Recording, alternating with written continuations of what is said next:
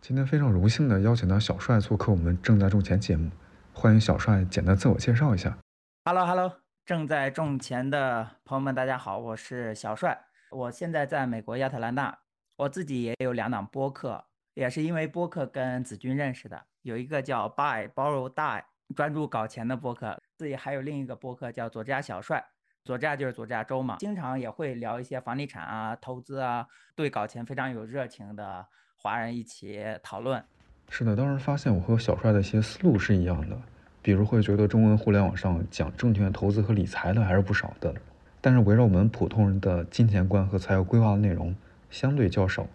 比如普通人可以使用哪些资产和工具，避免哪些坑。所以前面和不上班的基金博主林阳、博客创作者八十富都分别交流下亲身经历，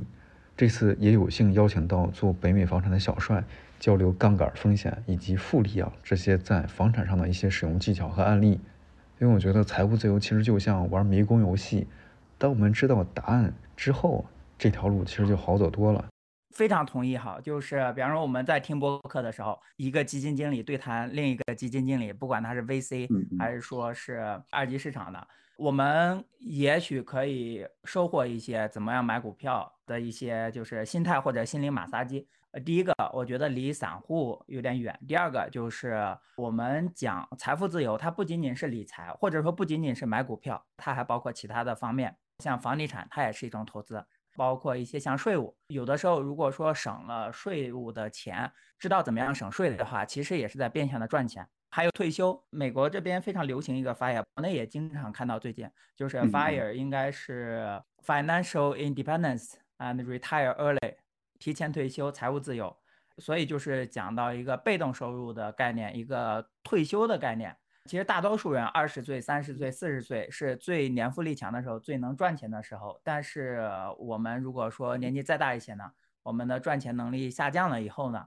我特别喜欢加拿大一个贷款经济的话，王宏宇他说，投资房地产是平衡我们一生的收入。我特别喜欢这句话。因为我们在年富力强的时候，在二三十岁的时候，我们赚钱，然后这个钱一定要沉淀下来，不管是钱生钱也好，复利也好，等到就是你赚钱能力没有那么强的时候，也就是退休了以后，你才能够有一个比较有尊严的生活保障。平衡一生的收入让我想起了弗里德曼他的平滑消费理论，就是说个人可以通过这种方式把自己一生的财务资源平等的划分在生命中的每一个期间。也就是说，在给定的确定的时间段里面，其实个人的消费啊，不是由当期的一个收入决定的，而且是由我整个一生的收入和财富所决定的。其实保险的本质也是如此，比如重疾险啊、年金险，都是把人一生的重大疾病或者说养老的风险平摊到二三十年的交费期里面。呃，你刚说弗里德曼，我想起来了，王宏宇经常讲到他，他是从他这里重新组织了一下语言。其实我也是最近想的更明白了点。就是为什么想做《正在种钱》这档节目啊？因为理财和投资其实还是有很多区别的。我们常说的投资啊，是关于钱的事，而且是只和闲钱有关系的。他想实现的是关于梦想和生活的，提供另外一种可能性。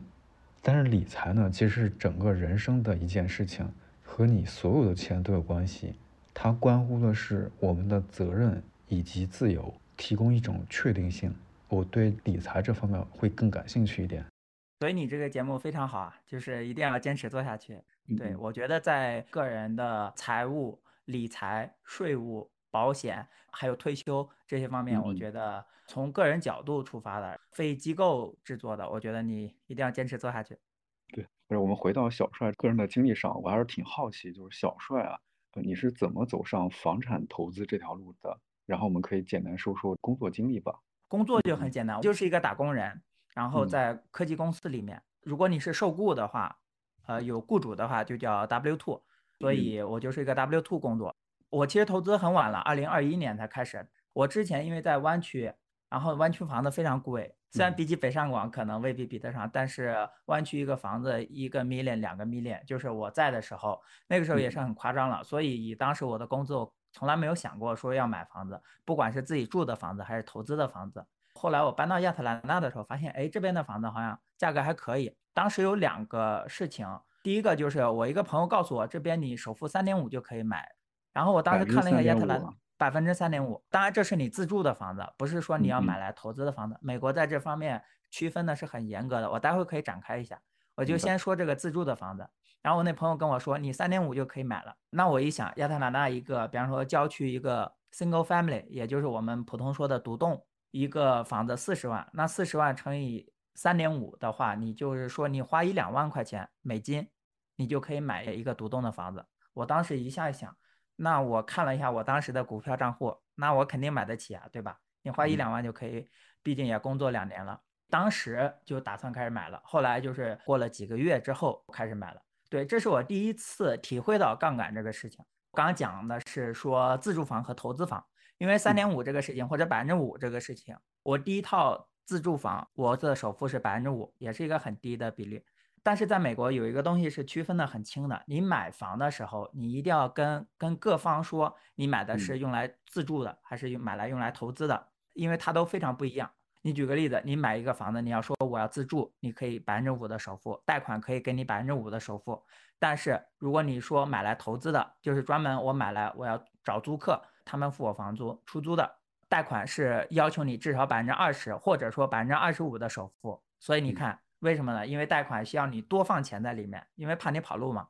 如果说房市大跌的话，很多人一看，哎，自己这个房产价值还不如贷款的钱，我四十万买的房子借了三十万。然后结果现在房子市值是十五万，投资人可能说了，那算球吧，那我 不还了。银行为了避免这种事情，他会希望你放越来越多自己的 money 在里面，这样的话让你对这个房子更加难以抛弃嘛。保险也是，因为在美国买房子你一定要自己照顾保险，如果你是自己住在里面的，你要买自住房的保险；如果是租客在里面，你要买出租房的房东保险，也要要求租客买租客保险。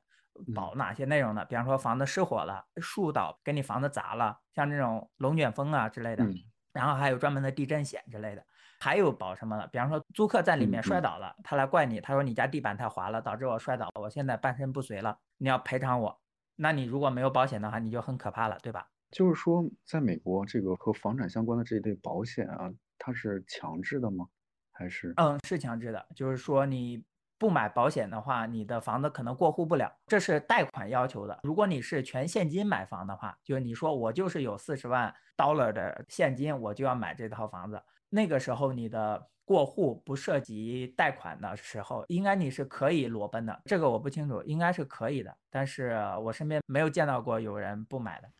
明白，国内的房产保险这块应该也有很大的空间，因为我之前在广州买房的过程中。房产经纪人并没有提过类似的保险，只是可能我自己作为这个领域的人，后来给自己买了些财产损失保险。贷款他强制你买保险的原因是，比方说你房子被烧了，你还想不想还贷？从你的角度，你心想我房子都被烧了，我还还个屁的贷款？就是你还找我来周扒皮。所以呢，就是从银行的角度，从贷款的角度。他心想，如果你用来投资的房子被烧了，你没有收入，你肯定还不起了。那么就是需要有这么一个保险，把他剩下的房贷给付了，对吧？至少他不亏太多。所以他们强制买保险也是有理由的。也就是说，我们在购买自住房的过程中，有什么事情影响了我们的选择？当时我收听一个 YouTuber 叫橘子说房产，当然我那个左家小帅后来还追星成功了。在第二季有一期去采访了他，他是做了很久的 YouTube，讲的非常清晰。我把他的视频全部给过了一遍，可能几十个、上百个小时，写了一个六七十页的笔记。如果大家有需要，我看怎么样发给大家。把那个几十页的在美国买房的那个笔记我给做了。我觉得房产最美妙的地方，如果你问我，我是一个喜欢股票的人，还是一个喜欢房产的人，我会告诉你是 one hundred percent 百分之百房地产的人。啊，我现在就是股票已经越来越少，有时候公司发些股票，我也会很快卖掉。我是基本上都放在房产上面。房产比起股票的话，它有两个优势，一个是杠杆的优势，一个是税务的优势。杠杆的优势，比方说我们刚刚说百分之三点五或者百分之五，但是这是自住房，我们现在不讲自住房，我们就讲投资房。投资房一个房子是百分之二十五的首付，比方说你现在有一个房子，它是四十万，然后你花了十万块钱的首付，银行借给你三十万。你房子将来涨价了呢？你虽然你是百分之二十五的首付，但是你房子增值的那一部分，你获得的是百分之百，这也就是杠杆。就比方说，房子从四十万涨到了六十万，那么涨的那个二十万是归谁呢？是百分之二十五归你，百分之七十五归银行吗？No，涨的二十万全部都归你，因为你房屋的拥有者嘛，你只要三十年或者十五年按时还银行的本金和利息就行了。银行要求的就是他的本金，他的利息。关于你增值或者你降值，其实银行不管的。所以说，你如果房子从四十万涨到五十万，从四十万涨到六十万，那么增值百分之百都是归你的。这就是所谓的杠杆。那你想，如果你的一个房子，比方说五年吧，涨了百分之五十，五年涨了百分之五十，你付了十万，然后五年后四十万变成了六十万，那么就是说你当初花的十万，五年后获得了二十万，对吧？从这个角度算，就是五年翻倍的一个事情，而且五年的百分之五十，我觉得不是一个非常夸张的数字。这样的就是百分之二十五的投入，但是是百分之百的房屋所有权，这也就是说是杠杆的意义。我觉得大多数情况下，房地产的贷款是一种普惠，因为你想哈，大多数人他的一生当中能够找别人，你不管找谁，找朋友、找家里人、找银行，能借到的最大的一笔钱。也就是房贷了。大多数人而言，开企业的他可能借千万、借上亿的，但是很多普通人，我们一生中能借的最多的钱，也就是房贷了。比方说借几十万美金，借呃两百万，就是找银行借两百万，这是我们最多能借的。房贷还有一个好处是在于，比起股市，它的安全性。因为股市的话，我投资，我不知道你投资股票会不会上杠杆，因为我们刚刚一直在讲杠杆嘛。我不知道你有没有上过杠杆 margin，没有。所以说你花一百块钱，然后就买一百块钱的股票。如果你稍微上一些杠杆的话，比方说你上百分之五十的杠杆，你想找银行借百分之五十，资金的安全或者说杠杆的安全是非常大的，就是安全性是非常差的。股票经历很大的波动，比方说短时间内大跌再涨回来，可能在这个过程中就被平仓了。对。但是房子不存在这个问题，哪怕你房子跌下去。银行不会说强行要求你把你房子收回去，银行只会说，只要你三十年内每个月正常朝我付房贷本金和利息，我们当时约定的那个钱，房子涨跌我不管，这就是安全性。所以对于那些有坚持心的人，说房子一定会涨回来的，对于这种人，他只要坚持住，或者说他手里有较多的现金流，可以应付房子下，即使市场不好的时候，他只要挺过去就可以了，不会说存在这种房子被收。像股票平仓这种事情，所以这是它的安全性。所以我觉得长期大额跟安全性的杠杆的话，房贷是一个好的项目。但是我都是在讲这边的，完全不是在说国内的买房的情况。对，这是一个杠杆的优势。还有一个就是税务的优势。国内很多人我们也会把房子租出去。美国的，如果你是一个投资房，你的利息、你的修马桶的钱。你的这些开车去看房的钱，这些钱全部可以作为 expense，也就是花费来去抵税。所以说你出租房的话，你修马桶其实等于是免费的，因为这个钱会抵税抵掉。修家电这些钱都可以抵税抵掉，因为是正常的投资花费。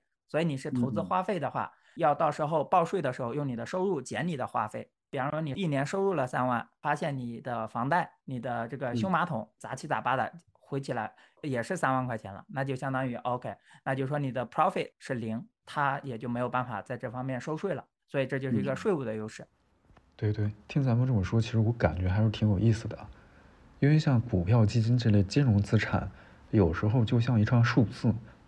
但是房产这类不动产，其实和当地的历史文化、人文风情等这些情感属性都会有关系。所以有机会我也挺想试试那些我感兴趣的一些海外的房产的。你说这个我还挺有感触的。我之前在湾区没有买房的两个原因，一个是房价太高，根本不敢想；第二个就是因为湾区的股票投资的气氛非常的浓，你走几步路过一家公司，它就是上市公司；路过一家公司，它就是上市公司。就硅谷的上市公司实在太多了，所以大家朋友们平时吃饭啊玩呢也会讲，哎，股票怎么样，买哪个股票之类的。然后到亚特兰大这边就非常不一样，大家就在想在哪个区域买房，经纪人好，然后哪个装修师傅厉害，所以就是在美国不同区域之间的这种文化也是有区别的。就是不同区域的它一个谈资或者说社交货币形成了一种氛围，也会对我们造成这种不一样的选择。是这样。那咱们刚才其实也提到，就是小帅也有搞一个专注搞钱的播客嘛，叫做。拜包入 and 带，我相信我们的听众其实很好奇啊，就为什么叫这个名字呢？可以方便解释一下吗 OK OK，其实这 buy borrow die 买借死，这是一个美国比较流行的一个税务策略。其实它本质是一个税务策略，我把它语义给延伸了一下哈。它本质是一个税务策略，就是说你买了一个资产，你在二月的某一天花两万块钱买了一个苹果股票，从两万块钱变成了两百万，六十年变成了两百万，六十年一百倍也没有很夸张哈。你的股票要给你的孩子，那么你孩子要交税嘛？你孩子除了遗产税之外，他是不用交增值税的，就是说他接到手的时间那个市值是两百万。他将来如果说卖了，他没有你持有那么久，他二百一十万就卖了，那他只要对二百一十万到二百万之间的这个增值负责交税，嗯，两万到两百万之间的税就属于你这个人死税消的这个情况，这是一个策略，很多人都在使用。然后我把它引申一下，buy borrow die，buy 就是我们买好的资产，因为我们就是不管是买房子买股票，我们选好的资产，borrow 还有一个同义词 other people's money，借别人的钱。借银行的钱也是别人的钱，周围的人的钱也是别人的钱。你要 borrow other people's money，并且是 cheap other people's money，因为你的资金的成本对于你投资来讲非常重要。因为我们讲投资的杠杆，因为如果你的杠杆非常贵的话，每年还银行百分之八，你自己的投资收益才百分之五，你肯定不干这事儿。但是如果你自己的收入投资收益有百分之十五，你还银行百分之五，你可能就非常乐意，对吧？对，你会说这种钱越多越好，因为你稳定能赚百分之十五，然后稳定只需要还百分之五，你会觉得哦，cheap other people's money，多多益善。大我把它延伸了一下，就是我们后浪长期持有，直到死，未必是持有到死，可能你一个房子持有了十年或者十五年，但是对于不动产来讲，你肯定是不要动它，比较容易收获。是的，其实除了大公司活用杠杆之外，对于我们普通人来说，房产和保险。基本上就是唯二可以使用的杠杆了。之前其实就听到鸠摩小虾米说，有几件事情啊，对人的一生特别重要。其实比什么行业报告、元宇宙、工作进度、年度总结之类的都要重要的多。这两件事其实就是买房以及买保险。比如说买房买对了，可以少哼哧哼哧工作很多年；保险如果决策做对了，可以避免哼哧哼哧工作很多年的钱一次性全部还回去。